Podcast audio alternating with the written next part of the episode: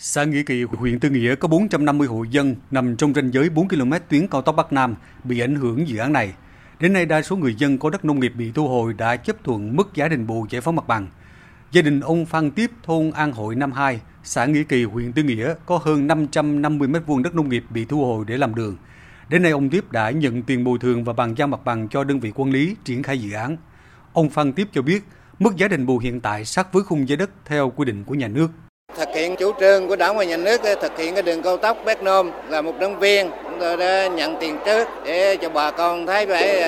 tiếp tục nhận tiền để hoàn thành chương trình của quốc gia. Đến thời điểm này, huyện Tư Nghĩa đã phê duyệt ba phương án bồi thường đối với hơn mười bảy héc ta, đạt hơn bốn mươi lăm phần trăm tổng diện tích bàn giao mặt bằng. Dự kiến đến ngày ba mươi mốt tháng mười hai năm hai nghìn không trăm hai mươi hai, địa phương này hoàn thành phê duyệt năm phương án bồi thường với hơn hai mươi mốt phẩy tám héc ta, đạt năm mươi bảy phẩy tám phần trăm tổng diện tích được phê duyệt.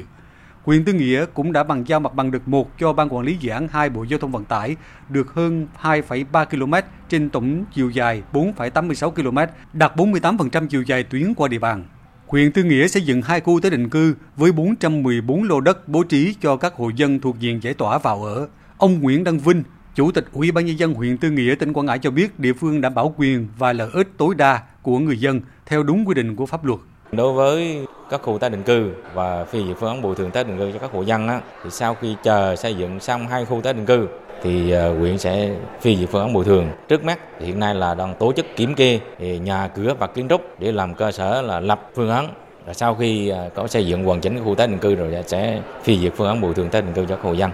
Tỉnh Quảng Ngãi có hai nghìn hộ dân bị ảnh hưởng bởi dự án đường bộ cao tốc Bắc Nam, trong đó một nghìn ba trăm hộ dân thuộc diện tái định cư. Tỉnh Quảng Ngãi đầu tư xây dựng hai mươi bốn khu tái định cư tại các huyện Tư Nghĩa, Nghĩa Hành, Mộ Đức và thị xã Đức Phổ để bố trí cho các hộ dân diện giải tỏa vào ở.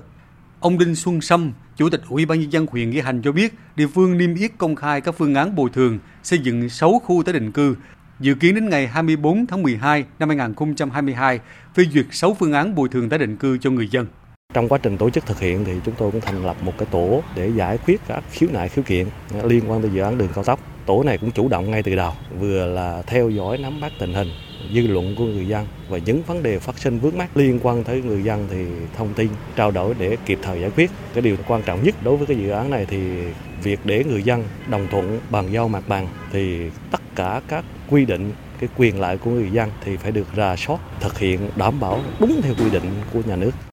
Dự án cao tốc Bắc Nam đoạn qua tỉnh Quảng Ngãi dài hơn sáu mươi ki lô mét, tổng diện tích đất thu hồi để thực hiện tuyến chính gần năm trăm héc ta. Tính đến ngày mười ba tháng mười hai, tỉnh Quảng Ngãi đã phê duyệt bốn mươi hai phương án bồi thường với tổng diện tích đất thu hồi trong quy hoạch hơn ba trăm lẻ chín héc ta, đạt hơn sáu mươi hai phẩy năm phần trăm tổng diện tích giải phóng mặt bằng, giải ngân gần bốn trăm năm mươi tỷ đồng, đạt hơn năm mươi phần trăm kế hoạch vốn. Hiện các địa phương đã bàn giao khoảng hai mươi bảy phẩy năm mươi chín ki lô mét chiều dài toàn tuyến, đạt hơn bốn mươi lăm phẩy bảy mươi lăm phần trăm. Ông Đặng Văn Minh, Chủ tịch Ủy ban Nhân dân tỉnh Quảng Ngãi yêu cầu các địa phương đến ngày ba mươi mốt tháng mười hai năm hai nghìn không trăm hai mươi hai phải bàn giao hơn bảy mươi phần trăm mặt bằng cho chủ đầu tư. Công tác bố trí tái định cư cho người dân phải kịp thời, không để xảy ra sai sót. Ông Đặng Văn Minh đề nghị các đơn vị địa phương tăng cường tuyên truyền vận động nhân dân đồng thuận bàn giao mặt bằng cho đơn vị quản lý. Sự nỗ lực, quyết tâm cao của cả hệ thống chính trị đối với các địa phương mà có dự án đi qua, đồng thời cũng cần phải có sự nỗ lực tích cực hơn nữa của các ban quản lý, các sở ngành có liên quan để phối hợp nhịp nhàng, đồng bộ, triển khai kịp thời các nhiệm vụ. Ban thường vụ, huyện ủy các huyện tiếp tục quan tâm lãnh đạo, chỉ đạo hệ thống chính trị và phối hợp với các sở ngành của tỉnh, ban quản lý dự án hai tiếp tục thực hiện các cái nhiệm vụ trong thời gian đến. Công tác tuyên truyền, vận động, giải thích, tạo sự đồng thuận của người dân.